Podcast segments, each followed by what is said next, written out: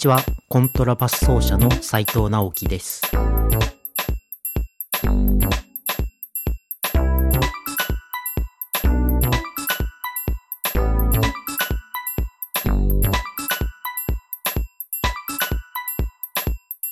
2017年から2022年まで6年間配信を続けた番組、ホープオブバーズ楽曲分析エンターテイメントポッドキャストの続編として、2023年1月、ホープオブバーズ2がスタートします。私、斉藤が愉快な仲間たちと一緒に日々の生活で感じたこと、考えたこと、たまに楽曲分析をお送りします。番組を登録してぜひ聴いてね。